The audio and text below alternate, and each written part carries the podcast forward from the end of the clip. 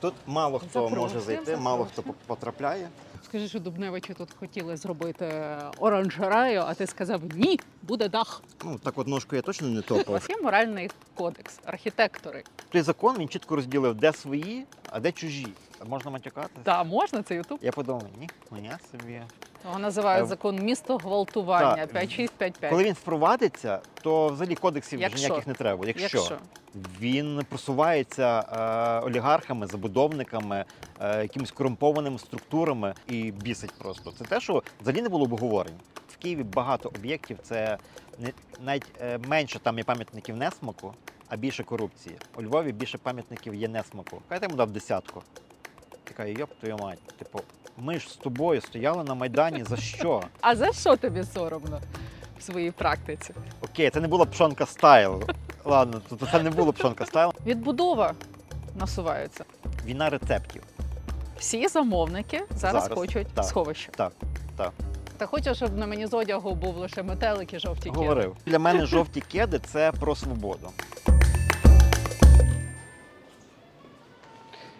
Мене цікавить архітектура перемоги, архітектура буквально, і мене цікавить відбудова без корупції настільки чесна, наскільки і красива. Крім того, я хочу, щоб в цій серії ви отримали естетичне задоволення. Особисто я після зйомки повертаюся до Києва і підозрюю мальовнича локація, яка нас всіх чекає попереду, що довго грітиме моє серце. Привіт, жовті кеди! Я підготувався. Жовтих кедів забагато не буває. Ну, бачиш, ми з тобою як з одного магазину. Так, бо в мене своя історія про жовті кеди є. Так, хороша, я сподіваюся. Фантастична. Так. Та, яка мене і сформувала в свій час і дала розуміння, хто я є.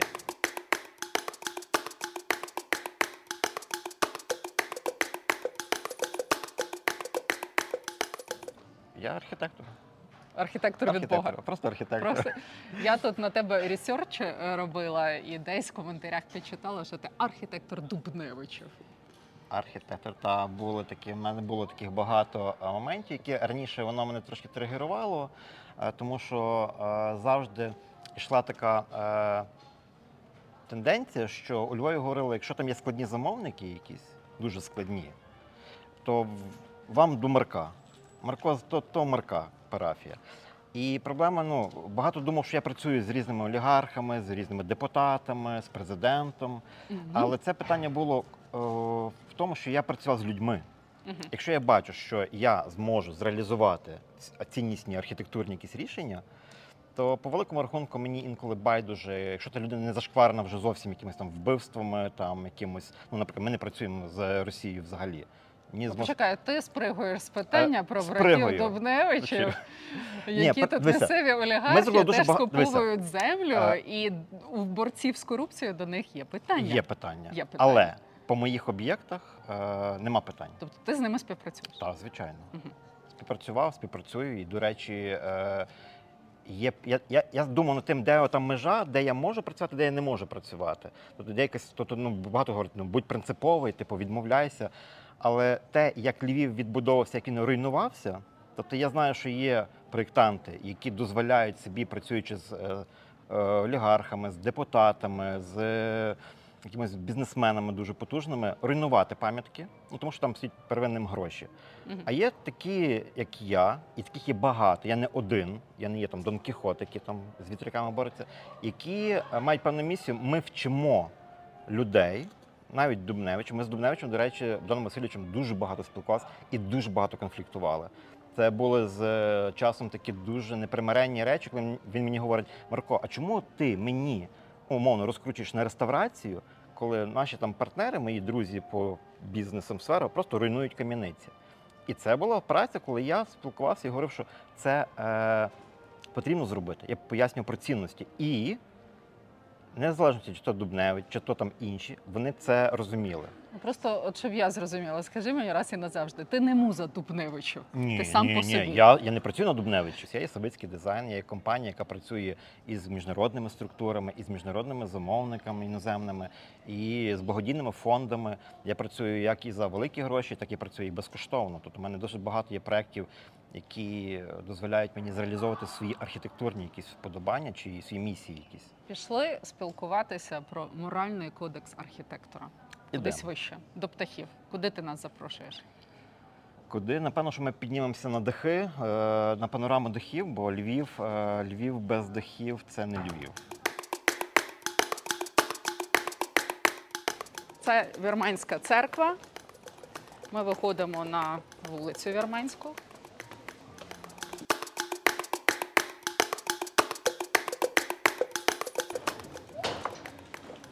Тут мало хто Запрошую, може зайти, мало хто запрошую. потрапляє.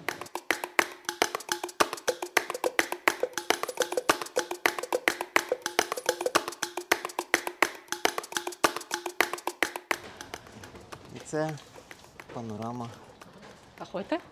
яку я обожнюю. Боже і яку ми відвоювали для того, щоб там нічого не добудовувати. Це якраз до теми розмови про Дубневичів, коли ти розмовляєш з людьми, і коли ти вмієш донести цінність чогось, то будь-яка людина е, вловлює ту цінність і захоплюється нею. Часом я думаю, що я архітектор, який захоплює людей якимись цінностями, і Скажи, це що, спрацьовує. скажи, що Дубневичі тут хотіли зробити оранжерею, а ти сказав ні, буде дах. Ну, так от ножку я точно не топав. Але насправді ми проговорювали ті речі. Проговорювали.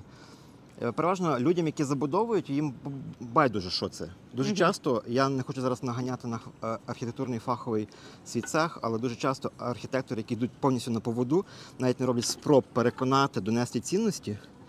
Їх є досить багато таких архітекторів, і воно спрацьовує на, на шкоду їм самим, тому що знецінюється цей моральний аспект архітектури, цінність архітектури, архітектора, цінність, вона нівелюється. А коли ти е, доводиш до кінця, бо це ж репутація, треба довести людині, що ти правий. Е, Має твій досвід дозволяє тобі сказати, що тут гарні панорами. Коли ти зробив це все, людина виходить і каже: ну, ти був правий, Марко. Так, тут класно. Це ми не можемо забудувати оце, щоб цього не бачити. А люди великих грошей часто мають хороший смак чи рідко? Зараз вже так. Часто. Раніше взагалі взага- це було дуже складно. Переважно весь початковий капітал для бізнесу в Україні 90-х років це все було з низин, рекет, якісь, е, якісь страшні бандитські гроші. І архітектор там фактично був трошки богом, бо він мав смак. І він міг довести, він був, він був е, власністю замовника, який казав, в мене є архітектор, він тут все мені зробить, чи дизайнер. Мгм. І робили якісь там кебабні піцерії. А зараз вже е, розв... ну, світ розвивається, люди теж їздять, люди розвиваються. Тим більше зараз люди капіталу великого. Це люди не 90-х років. Це вже Мгм. освічені. Вони тільки Мгм. підросли, почали Мгм. займатися бізнесом серйозніше, і вони дуже часто мають кращий смак, тому що вони мають можливість більше бачити, ніж більшість дизайнерів чи архітекторів. Давай ми попросимо е, Бога художньої зйомки, який теж з нами сьогодні Та за твоєю спиною. Роман, Роман, Роман, за твоєю спиною зняти, а ти нам екскурсію проведеш. Я так, начебто, вперше в житті це бачу. Це фактично середмістя е, Львова, де ми можемо бачити навіть зверху, як будувалася структура міста. Бачимо лінійні вулиці. Мгм. Тобто, це саме коли ми говоримо про Львів е, як пам'ятка ЮНЕСКО. В описі Львів внесений в список пам'яток ЮНЕСКО як містобудівна структура середньовічна, яка збереглася. Не окремими там ціннісними е, ансамблями, крім е, ансамблю церкви Святого Юра, Мгм. а просто от як структура. І ми ту структуру, ту тектоніку, масштаб міста тут можемо дуже прекрасно бачити з тої висоти. Ну, дивись, оперний театр. Так. Юрчику, я тебе повертаю в цей бік. Оперний театр. Купол оперного театру. Тут, якщо ми сюди підійдемо, тут ще видно купол національного театру. Так, окей, далі розповідаємо людям. Це в нас Це що? Преображенська церква, Преображенка, це Вірменська Вірменська церква, вежа Вірменської церкви і сама безпосередньо мгм. Вірменська церква. Е, Це видно купол домінуючий такий, це домінікани. Солі Део. Honor et Gloria там написано. Та, Вежа це Корнякта. Корнякта, яку і видно. Ратуша. Ратоша! Ти нам потрібен тут.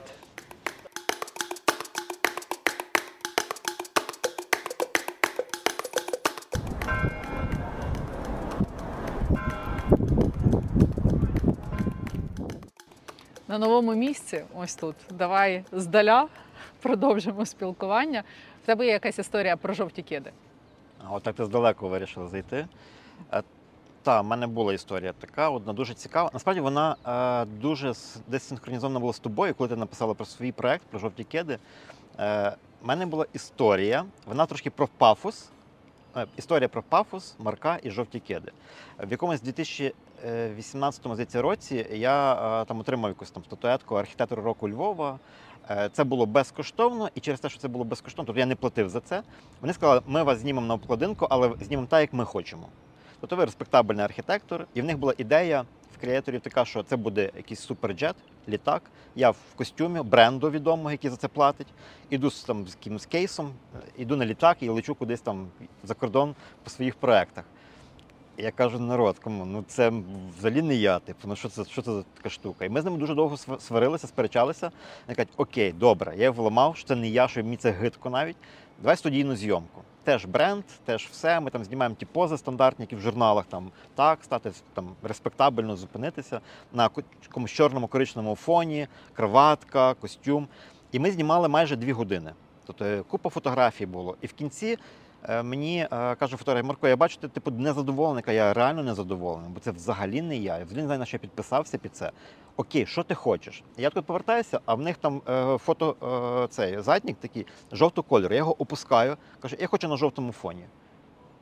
Окей, ну, нас журнал жовтий фон, обкладинка не дуже. Я кажу, мало того, мені не подобаються мешти, я не ходжу в мештах. А що ти хочеш? Каже, ну було б жовті кеди, я би вдягнув жовті кеди. І оператор каже, а в мене є жовті кеди, мої. Вдягнеш? Я кажу, ідеально. Я взяв жовті кеди, вдягнув якісь такі розтоптані свої штани. е, з- бренду відомого взяв футболку з якимось там хіпстером, бородатим дідом. Якийсь в мене піджак такий був, якийсь ставив там собі квіточку, ромашку, яку я зірвав десь. І ми по дурості от, от фотографувалися. І ця фотографія пішла на обкладинку. І це була дуже успішна фотографія. І мені потім ще багато хто писав круто, а багато хто писав не, солі, не, не може архітектор з таким досвідом, солідний архітектор е, в жовтих кедах на жовтому фоні робити обкладинку в журналах. І це теж був у мене один з тем моїх дописів. І я тоді зрозумів, що ні. Жовті кеди це те, жовті що є кеди я. це воно. А Це міг би воно. сказати, хочеш, щоб на мені з одягу був лише метелик і жовті кеди? Говорив. Ну тоді би на іншу обкладинку це Бачиш, я тебе краще знаю, ніж вся ця індустрія. Тому для мене жовті кеди це про свободу. Про то від, відкидати ту мішуру всю, яка є, насправді, і бути собою. Хочеш бути в жовтих кедах, будь в жовтикедах. І так ми переходимо до питання про моральний кодекс архітектора. У вас є моральний кодекс архітектори? От в множині до тебе звернусь. В архітекторів е, перманентно не де не де є. Тобто локально е, різні спілки архітекторів, от Львівська спілка архітекторів вони то називають меморандум, є е, різні такі спроби створити кодекси е, моральні. І зараз, до речі, в Києві, от сьогодні, я знаю, в мене друзі е, мають круглий стіл е, по розробці кодексу архітектурного, е, морального кодексу, тобто вони проговорюють якісь такі речі. Ну, Які ключові пункти таких кодексів? Е, ключові пункти. Ну, зараз е, є у зв'язку з, з, з тим, що впроваджується проба впровадити скандальний закон е, містобудівної реформи, містогвалтівної реформи. Його називають Е, закон місто гвалтування так, 5655. Коли він впровадиться, то взагалі кодексів Якщо. вже ніяких не треба. Якщо, Якщо. якщо ми допустимо його впровадження, то ніяких кодексів вже не буде потрібно. Нема, не буде сенсу, тому що не буде архітектури. Ну добре, не а як ми можемо не допустити? Його ухвалила Верховна Рада, так? Так. Ухвалила. Слуги народу плюс недобитки з ОПЗЖ. ОПЗЖ, та, та, так? та. Президент не витував, але і не підписав. Дивись, я не юрист. От Ага. буде в тому, чому я не компетентний, мені дуже важко сказати. Я знаю тільки, що десь 4 чи 6 січня цього року минув термін витування. Так. Як воно далі в та колізія юридична має розвиватися, я ще не знаю. Ну його ніхто не хоче з нормальних людей, так? Цього Е, закону про місто гвалтування, який дозволяє забудовникам насправді відчувати себе безкарними, відбирати які завгодно ласі шматочки, будувати що завгодно. Там, якщо вони Ну, мають я дозволи, то навіть активісти вже не можуть з цим нічого Нічого, зробити. ніхто не зможе нічого. Я слідкую за тими всіма процесами, спілкуюсь. Я мав та теж знімати одну передачу з якраз з людьми, моїми друзями, Анною Кірій, яка якраз е, лобіює протистояння тому е, законопроекту, е, прийняття його і впровадження. Ми дуже багато дискутуємо з моїми друзями, які на фронті зараз. Ну, тобто я дивлюся, де той закон він чітко розділив, де свої, а де чужі. І дуже чітко видно, на чиїй ти, на чиїй ти маєш бути стороні. Багато архітекторів, от будемо відверті, не читали цей закон. Або читали поверхнево. Він дуже складний. Я його раз п'ять перечитав, щоб пробувати вловити суть. І мусив звертатися до експертів, щоб пояснили багато аспектів. Там дуже багато юридичної термінології є, і дуже казуїстики багато. І мені сподобався от, е, принцип е, сприйняття цього законопроекту. Е, Це здається, Валерій Пекар написав себе допис. Він написав, що не має значення, що прописано в законі, а має значення, як він впроваджується. Тобто ті методи, які він пробує його втиснути, пропихнути через якісь такі постсовкові інструментарії, свідчить про те, що немає реально значення, чи він добрий чи не добрий. Він просувається е, олігархами, забудовниками, е, якимись корумпованими структурами, бо це їхні методи е, просування. І цей закон апріорі має зупинитися. А наскільки сильна протидія? От з того, що ти бачиш там коло себе, Це от є люди, які готові це все запороти, навіть якщо там би президент поставив підпис. Так, так, є. Дуже багато. Це, до речі, навколо того закону найбільше згуртувалося архітекторів, особливо ті спроби провести, ну не спроби, а проведення обшуків СБУ, Національній спілці архітекторів, ну просто по надуманих причинах. Це це Е, через те, що архітектори проти закону 565? та, та, та, так само е, ну, багато речей ми зараз можемо перечисляти там. І резолюція Асоціації міст України, де майже мери всіх великих міст говорять на народ. Ви говорите про децентралізацію, але ви вбиваєте самоврядування міське. Ви в міста забираєте будь-які можливості регулювати незаконну забудову. Ну тебе там що найбільше обурило, коли ти розбирався? Мене що е, обурило? Насправді мене обурило е, профанація, по-перше, професія архітектора. Там вже нема архітектора, там є проєктанти. Угу. По-друге, введення якихось структур, з якими я ще боровся в 2009-му, після революції, після всіх майданів, при будь-яких держбудінспекціях з'являлися такі собі кабінет 215. Це кабінет в Держбудінспекції, де ти міг прийти і цілком законно, на законних підставах, це ФОПи, заключав з ними угоду про супровід погодження свого проекту. І це ти приходив в державну структуру, тобі кажуть, ну це дуже складно, це все погодити. Ви можете подати, воно буде вас тут висіти. І є в нас структура, там такий кабінет. Це є юридична компанія, вони роблять супровід вашого проекту. Це узаконення е, корупції, як таке. І те, що зараз відбувається, це введення отих. Е, Так званих реєстраторів, е, поняття, е, поняття експертів, реставрації, тобто Кишенькових аморфні. контролерів, Кишенькові коли забудовники можуть мати біля Так. себе фірму, яка контролює їхні незаконні І- всякі оці от штуки. Насправді закон про містобудівне оце змін він потрібен закон, насправді. Тобто реформа потрібна, але вона має обговорюватись. І що мене ще е, дуже турбує і бісить просто, це те, що взагалі не було обговорень. Були кишенькові такі обговорення, як було ще за Радянського Союзу, якісь там кишенькові е, структури, громадські організації між собою проговорили, лист Адабрямс скинули, все, погодили. І це руйнує довіру до влади, дуже сильно руйнує. Е, Чи може бути якийсь такий вибух? Може бути. Той закон це закон е, такої репутаційної сповільненої дії. Він дуже сильно може гахнути. І не тільки в внутрішньому українському ринку, але й зовнішні партнери це теж розуміють, тому що є дуже багато листів з проханням не е, ну, ветувати той закон, не приймати його від партнерів закордонних, Мгм. які розуміють, що це не прозоро. Ну це... просто кажуть, що з цим законом ми в Євросоюз, наприклад, не вхідні. Так, тому що він суперечить конституції. Тому що Так. згідно конституції, е, містобудівна е, контроль містобудівний е, провадиться державою. А тут в держави функцію забирається приватним структурам. Експертам, якимось Ти розповідав в одній з попередніх наших програм боєць Герой України Олег Самороз. е, Ти бачив це інтерв'ю. Оце, оце що взагалі. от він так. правник, він активіст. Він все життя в Києві боровся з цими забудовами незаконними. І каже, тут фактично, якщо забудовник зібрав всі необхідні дозволи, а з цим не є проблема, якщо в тебе є достатньо бабла на хабарі, то все. Це остання крапка. Е, Активісти нічого більше не можуть проти тебе зробити, тому що оці договори важливіші за генплан Так. міста. Ну, є багато ще питань, які мало піднімають про охорону пам'яток. Для Львова це взагалі е, критично, тому що згідно е, цього закону. Е, я можу там помилятися в, деталі, в деталях, якихось там мгм. юридичних е, термінологіях, але місту залишається е, контроль за реставраційною документацією виключно на, під час реставрації пам'яток, тобто не будівництва, самої пам'ятки.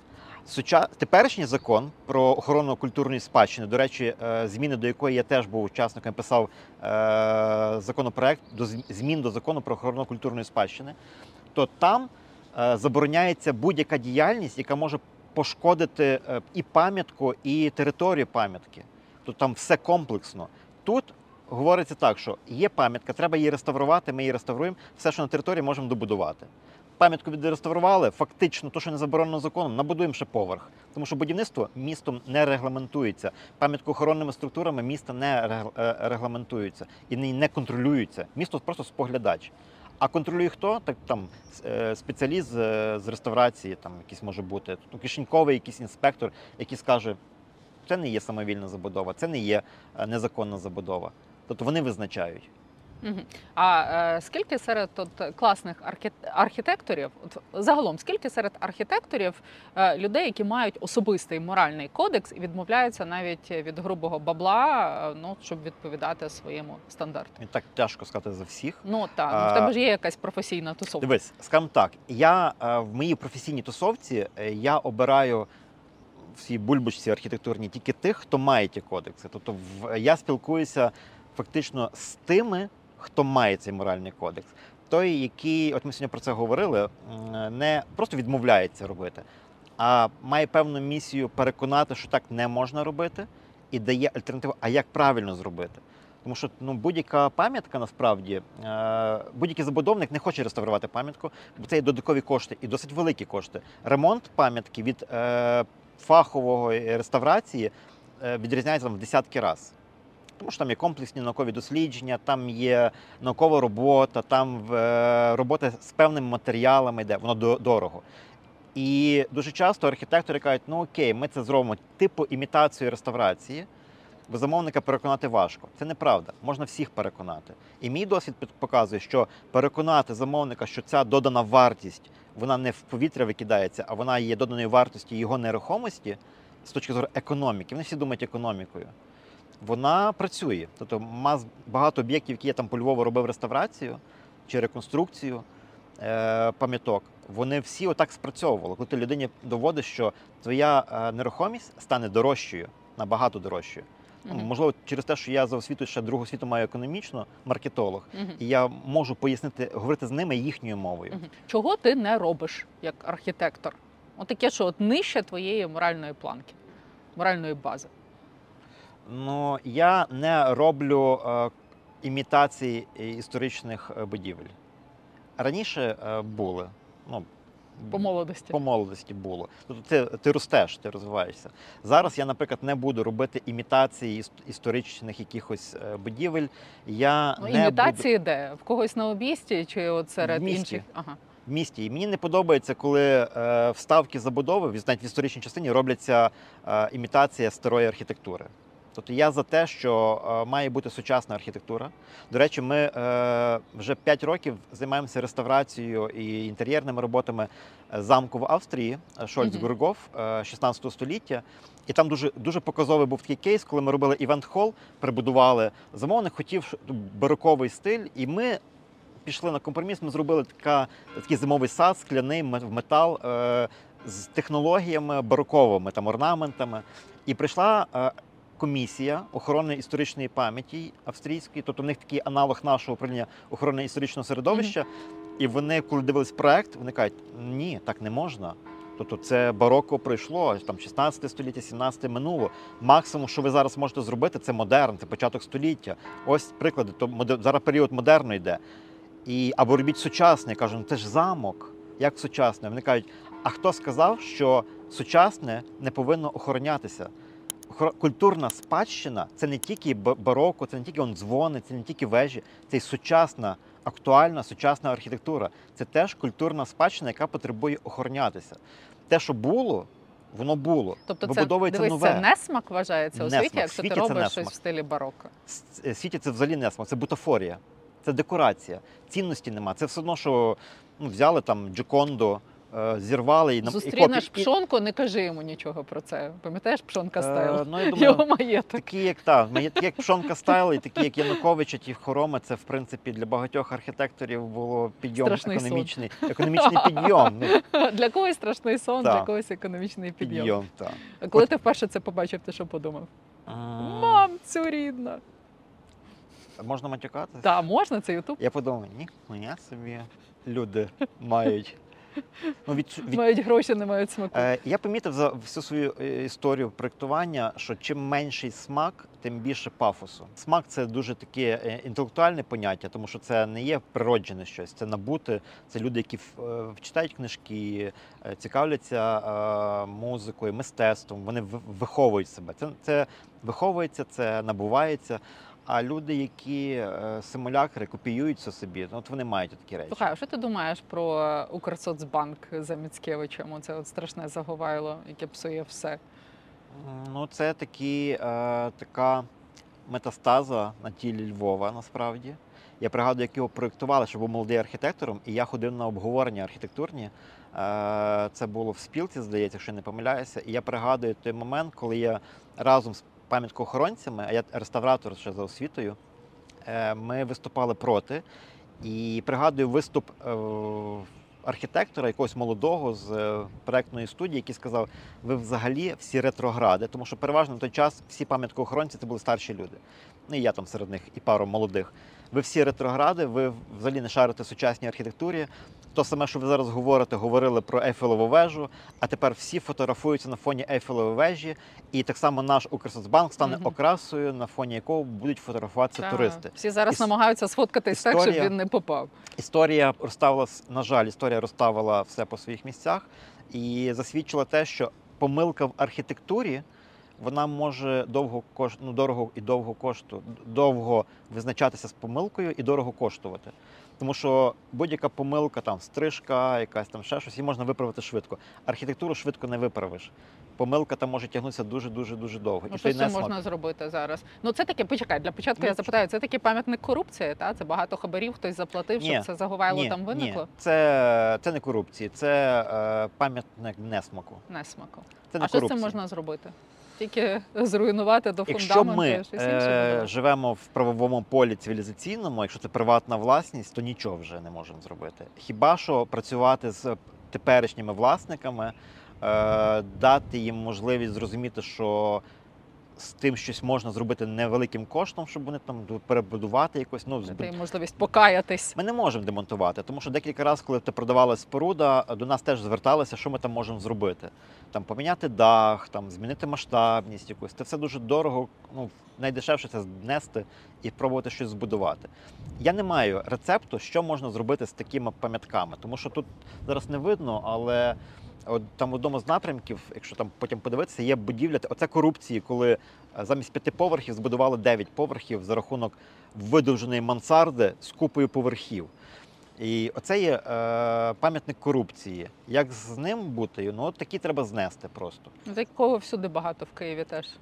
В Києві взагалі, чесно кажучи, е, працюючи в Києві, от в Києві багато об'єктів, це не, навіть е, менше там є пам'ятників несмаку, а більше корупції. У Львові більше пам'ятників є несмаку, бо в нас нема грошей. Ну, у нас фактично місто Львів в свій час е, було досить бідним е, бюджетно, тому і архітекторам доводилося викручуватися якось так. з приводу морального кодексу архітектора. Тобто ти не будуєш більше нічого в стилі бароко, тому що це несмак. А, ти не береш участь е, в е, оформленні якоїсь незаконної забудови. Так, якщо хтось захоче е, там кусок паркової Так, не зони беру. захапати і матиме всі документи, ти Не беру. не допомагатимеш Ні, в цьому. ні. Ні? Е, я останніх там багато років, ну 5-6 років працюю на свою репутацію, тому що е, зараз най, най, найцінніша валюта, яка взагалі є, це є репутація. Добре ім'я. В Ну, ім'я, професії. репутація, ім'я. Е, Воно часом замазане. Тобто я не кажу, що я такий білий пухнастий, і воно я теж маю багато якихось моментів, за які мені соромно. Вони є. Але я працюю над тим, щоб більше не додати того. Тобто я працюю над тим, щоб зробивши якісь речі, я міг виправити їх в майбутньому, не допускати. Тому з незаконними будовами ми не працюємо. Коли я бачу якісь... А з неморальними, от законними за документами, але неморальними. Тому що ти знаєш, що там мав бути парк чи майданчик, А, чи дитячий садочок. це незаконно, А тому що документи в них все є. Тобто за законом вони прикриті. містобудівна документація вона визначає е, тип приміщення, будівлі, е, бо є зонінги, є детальні плани, де це все продумано. Ну є різні ситуації. От під час війни дуже багато будівель, навіть які ми проєктували, змінили свою функцію.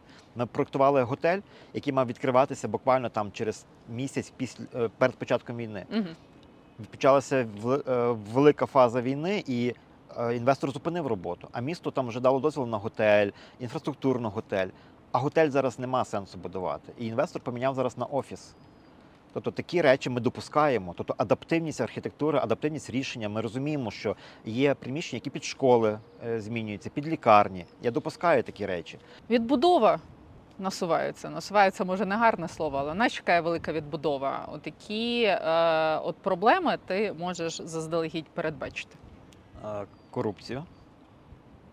Е, Дуже її боюсь, насправді, тому що це величезні кошти. І дуже часто в розмовах, в розмовах ми спілкуємося про те, що цей закон 56-55 про містобудівну реформу, Мгм, мгм. місто Гвалтівний, він е, заточений якраз під оці е, можливості швидкої типу відбудови. Тому що е, треба буде це швидко, реально робити швидко, ми це розуміємо. Але великі потоки, фонди, гроші, інвестори захочуть мати якийсь пряник в плані якоїсь лібералізації своїх будівельних процесів. І в цьому зарити дуже ну, велика проблема насправді, і, і острах, і ризики великі. Тому що швидко воно точно не буде якісно. Ти говориш відбудова. Е, Я теж мав там проект Архітектура перемоги YouTube, е, на своєму youtube каналі, і ми проговорювали про те, яку ми бачимо архітектуру е, після нашої перемоги. І я дуже боюся тих рецептів, які всі дають, рецепти, як ми будемо відбудовувати. Мені часом видається, що треба говорити не відбудову, а будівництво з нуля. Ми, якщо ми говоримо про гідність, то люди, які втратили житло на сході України, вони не повинні вертатися в ті самі хрущовки, в ту саму інфраструктуру, яка тобі не дає можливостей. Бо багато є проєктів в інтернеті. Ходять. От у нас є проєкт відбудови там, України, там, Маріуполя в майбутньому, там ще якихось містечок. Це ті самі маленькі будиночки, е, просто пофарбовані, гарні рендери зроблені. Але це не це називається відбудова. Ні, це все треба будувати по-новому. По-друге, треба переосмислити взагалі, де ми відбудовуємо. Є села, де людей взагалі нема. Ми не будемо будувати дороги до е, міст, сіл, де немає людей. Люди, така потужна е, міграція по Україні прийшла. Дуже багато людей не вернуться не тільки за кордону в Україну, а з заходу України на схід не вернуться. У нас зараз не відбудовується українська нація. Ми будуємо, цементуємо українську націю. От вона зараз в тому гирлі всьому будується. Так само треба і з архітектурної, містобудівної, урбаністичної точки зору будувати нове, краще, якісне, яке повністю відрізняється від пострадянської України. Повністю. Так, з архітекторами з приводу цього вже хтось говорить? Тебе Е, залучають кудись? Так, так. Ми маємо ми між, між собою фахові архітектори, там забудовники так само є. Ми спілкуємося.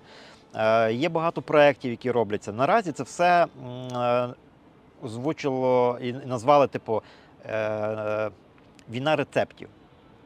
Тому що я от зараз був на будівельному форумі, там теж купа своїх рецептів. Між собою там спікери чуть не побилися на сцені. Е, Один говорить, що треба робити е, мастер-план для України, по якому відбудовувати. А одні говорять, а, ні, нам не треба мастер-плану всієї України, нам треба локально. Локально, тому що я підтримуюсь, наприклад, думки, що ми повинні локально це робити. Ну як ми будемо говорити про відбудову України чи будівництво України, порівнюючи Львів, де ми сидимо, і Маріуполь. Це взагалі інші речі, інший підхід. Е, не тільки архітектурний, е, демографічний, ну просто по-різному. Ну яка відбудова у Львові? Так, нас падають там десь там в області ракети. Ну ти будеш залучений там Е, як на волонтер, сході, та. на півдні, як волонтер. Як волонтер. Я сумніваюся, ну насправді е, не впевнений я, що будуть долу- залучений я як експерт для будівництва. Ну, можливо, я би мого досвіду вистачає для будівництва. Я, е, декілька проєктів ми зараз робимо медичних. Тобто е, вже фонди американські, європейські заходять з будівництвом локальних таких структур, приватні кошти. От ми робили проект Superhumans ре- реабілітації і протезування. Це приватні кошти, приватні фонди. Воно вже будівництво йде, не відбудова, а будівництво нових інфраструктурних елементів по Україні. В тих проектах ми ми залучені і ми працюємо над тим. Я Обговорюємо. думаю, є шанс, наприклад, залучення іноземних е, наших архітекторів-партнерів е, не для того, щоб вони нам відбудовували чи будували, а для того, щоб вони нам передавали технології, і ми разом з ними вчилися е, технологічних якихось речей в архітектурі, відбудові. Тому що європейський світовий взагалі досвід він нам потрібен зараз. І це будуть такі колаборації. От в таких колабораціях ми участь брати точно будемо. А де будуть системні, де місто, е, уряд виділив кошти, для того сформувалися якісь там структури, і вони відбудовують. В таких речах я не хочу брати участі. Це про етичні якісь там е, Мгм. моральні аспекти. А якщо громада, наприклад, чи Бучі, чи Ірпіня, там, чи Маріуполя е, створить фонд допомоги відбудови міста е, волонтерський, архітектурний, то я до того долучуся. Туди я піду. Оце мій етичний кодекс. З державними структурами я не дуже хочу працювати. Це корупція досі. Напевно, так. Ну, ми ж зараз всі дуже такі е, тригеровані, е, такі на агресії певні. Це дозволяє багато речей е, безкомпромісно захищати, Мгм. відстоювати. Бо раніше, наприклад, не було такого, щоб архітектори збиралися і так відстоювали, е, щоб заветували закон 56-55, містобудівна е, та реформа. А такого не було. Ми збиралися там групками по 20-30 чоловік, а тут виходять тисячі. І не Тобто тільки це, архітектори. Це, не тільки архітектори, це гуртуються. Люди, суспільство трансформується, суспільство теж міняється зараз. І на прикладі Львова, от е, я не буду там говорити про корупцію в місті, наприклад. Але громадське суспільство у Львові низове настільки сильне, що багато речей дуже важко корупційно пропустити, тобто зруйнувати щось. Тому що тут зразу піднімається такий гонор львівський. Львів'яни виступають і захищають, бо розуміють природу е, збереження історичного. І вона не дуже романтична насправді. Це бізнесові моменти. Тому що Львів до певної міри, зберігаючи оту атмосферу, має можливість заробляти на цьому гроші. Зруйнувавши ту атмосферу, ми залишимося без нічого. Тому львів'яни теж прагматичні. Багато хто думає, що ми любимо просто сидіти і гордитися своїми там старими дахами. Ні. Ми їм це наша історія. Ми її любимо і ми розуміємо, що вона нам дає життя. Ми не руйнуємо місто, яке нам дає життя, дає нам створює певні емоції, які далі дозволяють нам розвиватися і в бізнесі, і в особистому житті, е, отримувати якісь е, бенефіти. Мгм. Тобто- В тебе вже от німб над головою почав проявлятися від таких мудрих слів. Я тебе трошки заземлю Давай. питанням: а за що тобі соромно в своїй практиці? За що соромно? Так. Е, ну, за що соромно? Та мені не, не страшно сказати, за що мені соромно. Я е, мав в своїй практиці проекти, е, які ти кажеш Пшонка Стайл. У мене був офіс в Києві, в мене було декілька проєктів е, в стилі Пшонка Стайл. Були. І що? Ну я по молодості, там мені там тільки 20, там з чимось 25-26 років. Е, Це була спроба побавитися з якимись матеріалами цікавими. Я це я для себе це моделював, що типу я спробую відтворити дух епохи, бо я ж Мгм. реставратор. Е, Вони ну окей, це не була пшонка стайл. Ладно, тобто це не було пшонка стайл, насправді це було естетично, але з позолотою. Е, Від якої я відійшов дуже вчасно. Сусальне золото на Та, стінах. та. Ах, Хоча зараз мені соціальне золото в іншій інтерпретації сучасні дуже подобається. е, Коли воно вже нівелюється його пафос, а сприймається сосальне золото як звичайний побутовий якийсь елемент. І мені такі речі подобаються. Савицький, я за бавитись. золото людського спілкування, за золото якісних людських золото людського спілкування. щире золото. Е, Був об'єкт. У мене є перший один з перших моїх об'єктів, який я робив реконструкцію споруди під один з офісів центральних одного з банків великих українських, який вже е, розпався. І мені чомусь здавалося, що я зробив красиво, Мгм. І вже на етапі реалізації я побачив, що багато помилок, які естетично його роблять таким примітивним. Такий дуже дорогий для мене урок був. І, Ну- мені- і він до сих пір є у Львові. Ага, ага. І мені до І сих коли пір тебе нього... заносить, ти туди приходиш, подивишся і заземляєшся. Я час від часу, до речі, на роботу повз нього проїжджаю. Ага. І це якраз Упокорює для трохи мене ну, та, мовою. та, та, воно присаджує такі моменти. Е, багато є проєктів, які мені не вдалося зробити, так якби, якби я хотів. Тобто теж мені за них соромно. Ну. Тому що це в мене відчуття, що я не дотягнув до фінішу з чимось. Ти знаєш, не помиляється тільки той, хто нічого не робить. Раз помиляєшся, значить працюєш. Це ну, добре. Та, воно все одно сидить. Ти знаєш, як майстер Йода казав, страшно люблю цю фразу.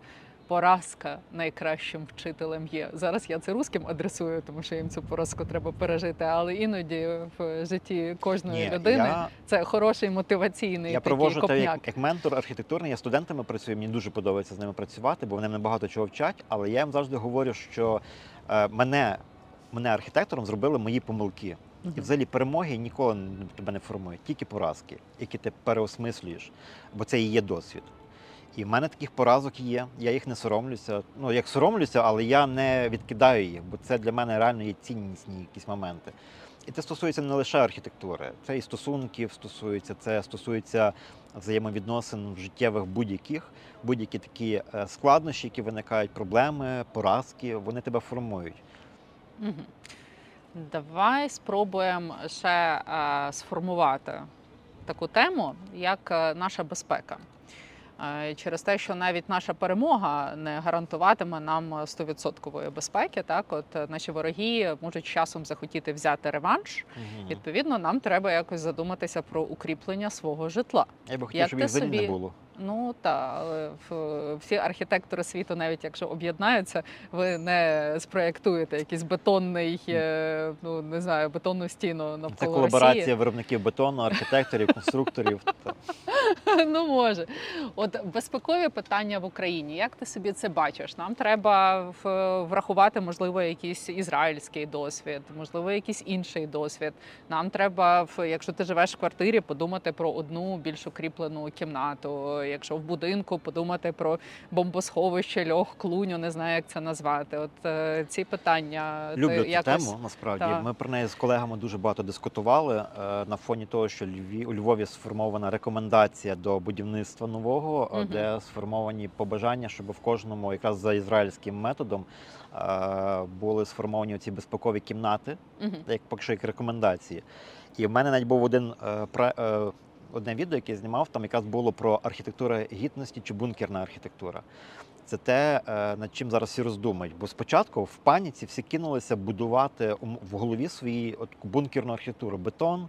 Мгм. Навіть були е, спроби на законодавчому рівні десь прощупати, заборонити зашклення е, шкляні е, фасади, зменшити кількість скла. Ну, щоб там не вибивало, щоб не ранило людей, забезпечити обов'язково в плануванні дві стіни і безпекові кімнати. Безпекова кімната це що? Там Це- більше бетону Це суцільна Навколо. бетонна стіна без вікон. без вікон. Це такі е, ніша, кладов, кладовка така, де є бетонна підлога, бетонні стіни в кожній квартирі. Це є ізраїльський варіант, і як на мене, він його не можна всюди давати, тому що знову ж таки Україна є різна. Є Харків, є Дніпро, є Запоріжжя, є Маріуполь, є Львів.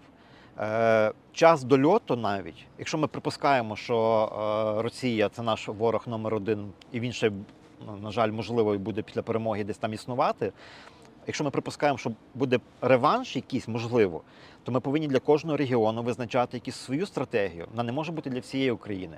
Тому що якщо до Львова ракета летить там 15, 20, 30 хвилин, то в нас є час е, спуститися в сховище. Так, тут краще бомбосховище не треба будувати, бо зробити. Ізраїль будує ті кімнати сховку від е, ракет, якими їх там закидують е, малої дальності. Вони малопотужні фактично, і в них нема часу на те, щоб сховатися в сховище. Тому для них ці ну, ці е, сховки, кімнати, вони є е, потрібні. У Львові їх не треба. Ми, можливо, наприклад, е, своя е, система є в Швейцарії. Нам здається більше пасує, тому що там є зобов'язане 60-х років ще, що кожна будівля мусить мати бомбосховище, е, при тому, що е, сховище, яке захищає від ядерної безпеки і для ядерної безпеки, ядерних ударів. І це в умовах холодної війни Швейцарія, напевно, єдина країна, яка повністю забезпечила себе е, тими сховищами. Там є два методи: ти будуєш будівлю, і ти маєш забезпечити сховищем. Якщо ти не будуєш сховище, то ти е, робиш оплату на отримання е, сховища, яке муніципалітет отримує. Тобто кожен кантон в муніципалітет має свої сховища, і ти отримуєш. Тобто там забезпечено всі е, сховищами. В Україні, наприклад. Е, По реєстру, якщо я не помиляюся, було 25 здається, тисяч сховищ, е, укриттів навіть, не тільки сховищ. Тому що переважна більшість з них була віддана під е, приватизацію якихось офісів, клубів нічних, там, кафетеріїв. І в нас забезпечено сховищами ну, по статистиці 10% населення. Тобто в Україні це зовсім інша ситуація, нам треба вибудовувати нове. Старе житло е, потребує одного підходу. Те, що ми будемо будувати Так, в от Маріуполі, те, що ми будемо будувати. От Маріуполь, інше. Салтівка, наприклад, Харківська, от який підхід. Якщо ти ми, вважаєш, до речі? якщо ми зважаємо про те, е, ми маємо передбачити, який тип війни ще буде. Ну, от сучасна війна, от зараз яка е, ми ведемо з Росією, вона показує, що Росія веде війну е, Другої світової, така середньовічна війна. В нас вже задіяні технології сучасності. Через 10 років, можливо, будуть літати якісь там дрони з лазерними там ударами. Ну, Ми все рівно будемо орієнтуватися на, На ракети. свіжий досвід. Зараз є ракети, зараз війну. дрони, зараз війна дронів. Тобто, відповідно, ми маємо розуміти, що ті кошти, які ми можемо вкласти е, в цій кімнаті сховку, їх краще використати на ППО, якісне ППО і забезпечити. Е, Для Львова я вважаю, що треба знову розчистити ці сховища, зробити е, за принципом, як зроблено в е, Фінляндії. Фіни вони зробили дуже просто. В них є сховища е, громадські, які вони дозволяють використовувати в, в комерційні або навіть там склади робити собі, як кладовки використовувати. Не дозволяють з одною умовою, що протягом 72 годин після оповіщення вони мають бути вичищені. Хоч роби там кафе, але таке, що протягом 72 годин ти повністю його вичищаєш. І багато старих споруд, багато старих е, приміщень можна таким чином вичистити. Бо у Львові є приклади на початку повномасштабного вторгнення е, зі скандалами, коли люди в будівлі кам'яниці львівські спускаються в підвал, а там офіси. І власне каже, це мій офіс, там другий Закрутки офіс, маринади Там- зазвичай. там пшонка стайл. Мгм. Я вас там не пущу. І це були розборки з мордобоями у Львові. Мгм.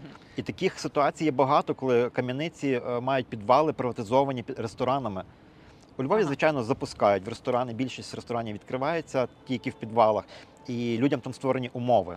Оце як про репутацію ми говорили. Там людей частують, там людей е, забезпечують якимись е, коциками, подушками. Але цей захист мені не Але виглядає це, це надійним. укриття, це не є захист повноцінний. Тому що ми плутаємо е, те, що укриття, сховок і укриття це є різні речі. Тому що укриття має бути як бомбосховище, має мати два е, розосереджених евакуаційних виходи, має мати І вентиляцію. це 100% гарантія. Е, ну, 99,9 так. А кімната сховок? Ні. Ну скільки там відсотків гарантії? Від крилатої ракети- прилітає, Від крилатої ракети нічого, Нічого, не відрізняється. Ну, є якийсь шанс вижити, Просто звичайно. цей квадратик разом з тобою Це стовбур, це такий від Ага. фундаменту стовп бетонний, який проходить через всі приміщення. Він поділений як ліфтова шахта, Ага. залита перекриттями. І він не є там в кожній Ну, Ти кімнаті. вважаєш, що це недоречно ніде, навіть У в? Маріуполі і Салтівці. Ні, Ні, якщо в- е, брати оті от райони ближче до нашого ворога. Там доречно, тому що там, Там доречно. Салтівка, там, ну в Харкові, наприклад, е, перше прилітає, а тоді йде сирена, наприклад. Там півтори може бути хвилини. Мгм. Буває так, що включилася оповіщення система, і в тебе є одна-дві хвилини, як в Ізраїлі. То ті кімнати, в принципі, там підходять, тому що е, ну, вони рятують не від крилатих ракет, не від балістичних ракет. Вони рятують, е, рятують від ракетам ракет градів, від е, ракет невеликої дальності. От То, що там від, е, з кордону Росії прилітає, там воно може врятувати. Добре, воно щоб, спокійніти, е, е, щоб спокійніше жити в приватних будинках. Варто ще щось там добудувати, збудувати, якийсь, не знаю, льох поруч е, чи от будь-яку іншу Ну, повертаємося до наших українських корінь традицій, будуємо льохи. Льохи будуть. Майже ми майже всі зараз проекти, які в нас з'явилися, е, Ага. запит від замовників е, робити якісь сховища. Тобто це може бути не велика кімната, не бомбосховище, не там якісь ангари, а сховище повноцінне, яке забезпечить укриття від там ядерної війни. Всі замовники зараз, Зараз, хочуть так. сховище. Про це всі Навіть говорять. якщо це йдеться про приватний будинок. Так, так, в першу чергу. Тому що власне життя дуже часто цінується більше, ніж там забудовником життя тих, хто там буде жити в його будівлі. Які варіанти ти пропонуєш, якщо це приватний будинок? Сховище? Так, Тільки так, сховище. Е, При тому, що Під Е, в- будинком чи під будинком, під будинком. Воно воно не воно дозволяє використовувати в Швейцарії. Ми дуже часто там їздили в Швейцарію, у нас об'єкт один був, і ми вивчали то питання ще, напевно, рік до повномасштабної війни. І мені сподобалось, дуже дивувало, тому що у них там в підвалах всі двері з такі металеві, ну як для бункер ядерної війни. І мені сподобалося, що вони це використовують як льох, там ти кажеш закрутки, там у них там сюди закрутки стоять. Я бачила там, де буревії окремо льох е, біля не, не під хатою, а біля хати. Вони біжать через двір і залазять в якусь е, Це дірку напевно в десь в землі. якихось преріях там. Ну, дивіться, є ще спосіб. Є Японія, про яку мало хто говорить. В Японії метод полягає в тому, що їм дуже дорого е- реконструйовувати. Їм простіше, щоб людина встигла в- них будуть бункер.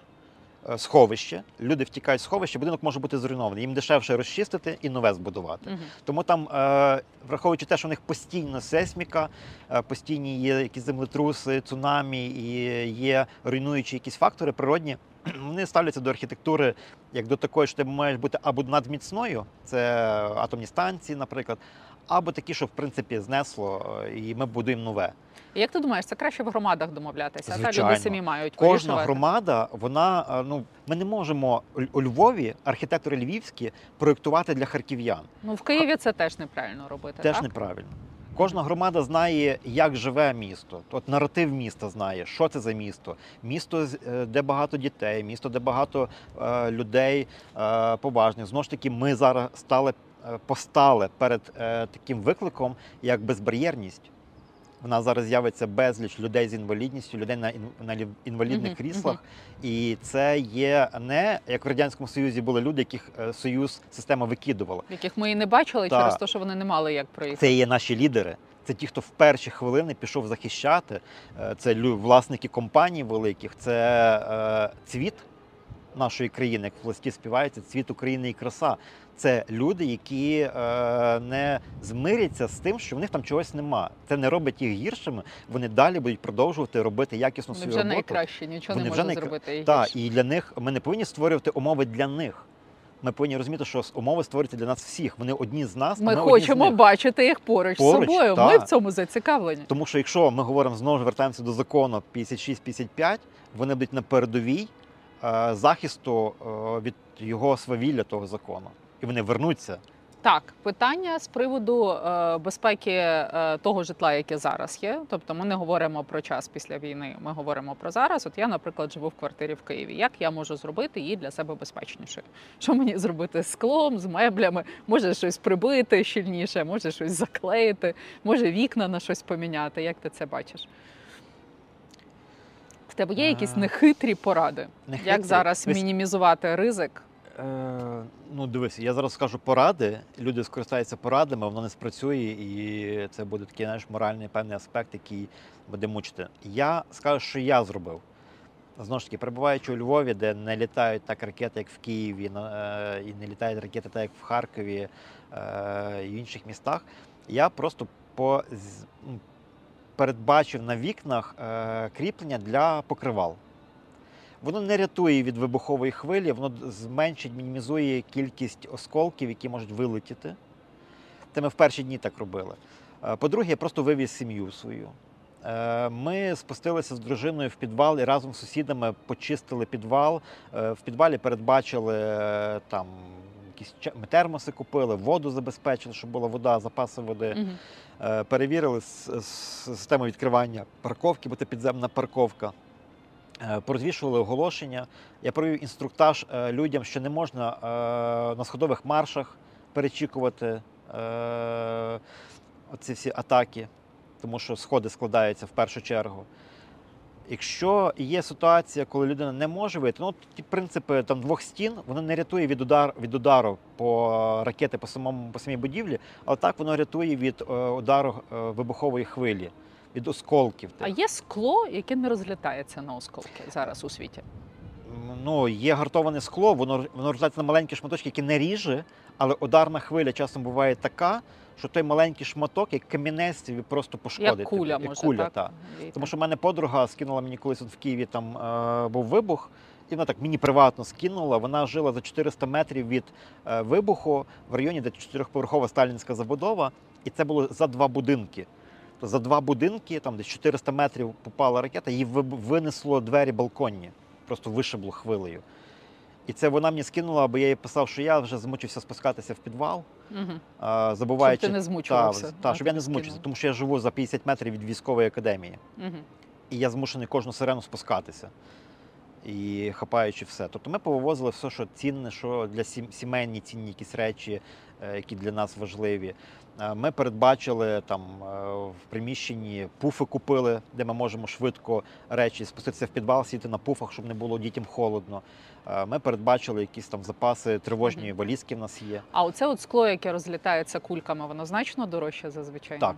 Воно вдвічі, втричі дорожче. Тобто Це- ми не можемо всю країну таким склом засклити там, де потрібно. Дивись, його не всюди рекомендують давати, тому що воно від будь-якого попадання удару воно розсипається. Тобто, якщо ти е, маєш огородження тим склом, воно використовується як безпека, щоб великі шматки скла не летіли, не відрізали, не шкодили людину. Воно е, на друзки розбивається. Є ще гартоване е, шкло тріплікс. Це проклеєне як автомобільне скло плівкою. От воно можливо захищає. Воно захистить. Ну, як пряме попадання, воно не захистить. Від ударної хвилі е, шкло залишиться неушкодженим, але рама вилетить. Альтернативи укриттю немає, я так ні, зрозуміла. ні. Немає. насправді нема. Як талановито не просрати все в тому, що стосується відбудови, яку ти називаєш будівництвом? Ти говориш словами е, ну, товариша е, Годімова, який на одному з моїх теж таких дискусій Павла? Павла, та, він сказав, що е, саме головне завдання не просрати. І я не знаю відповідь на цей рецепт. Е, це з- відповідь на нього лежить. Е, ну, відповідь на нього може дати кожен сам особисто е, на своїй ділянці. Немає такого рецепту, що десь хтось, якийсь орган нам забезпечить, щоб ми це все не просрали. Зверху спустить. Так, тільки Ні. особистість. Я пригадую всі майдани, починаючи з 4-го року, 14-го року. Е, пам'ятаю, перший раз їхали е, на майдан помаранчевої революції з товаришем моїм. Машиною зібралися. І це був період, який, можливо, пам'ятається, корупція з тими даїшниками, всіма, коли ти там за будь-які там моменти мав там пару гривень дати, він тебе пропускав далі. І після революції ми верталися і порушили правила десь там на трасі Київ-Львів. І зупинив нас даїшник, дуже після революції. І ми вийшли, ми там говорю, окей, пишіть протокол, і мій товариш каже, чекай, стоп, стоп, стоп.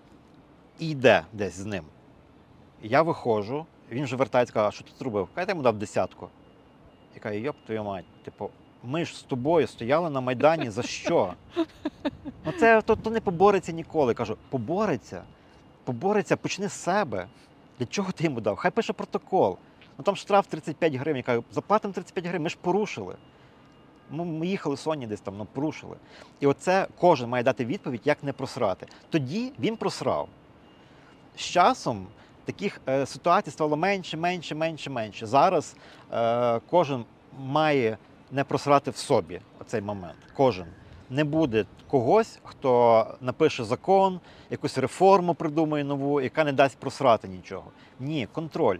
Зараз е, я стараюся не глорифікувати владу нашої країни. Я підтримую все, що робить зараз влада з точки зору міжнародної підтримки, абсолютно підтримую. Але я е, глорифікую виключно ЗСУ, тих, хто там на передовій. Е, Оце та парадигма. Я не вішаю портретів наших президентів в себе в кабінетах, я не співаю їм оди. Я е, вдячністю завжди говорю слово дякую нашим е, воїнам, нашим е, ЗСУшникам, е, ДНСникам, ті, хто підтримує країну в тій життєдіяльності на передовій, хто ризикує своїм життям реально. От їм я дякую. А всі решта, ви маєте виконувати свою функцію. Прийде час, ми з вас спитаємо. Ну, це єдиний рецепт. Почни з себе, Почни з об'єднайся з однодумцями. Однодумцями. І так. мені це говорять всі мої герої. Тому я вас люблю усіх. Кожного по окремості і всіх разом. Дякую тобі за спілкування. Дякую тобі, що Ти крутий, і класний, і Дякую. світлий. Дякую тобі за це місце. Воно неймовірне. Дякую. Давай, дай п'ять.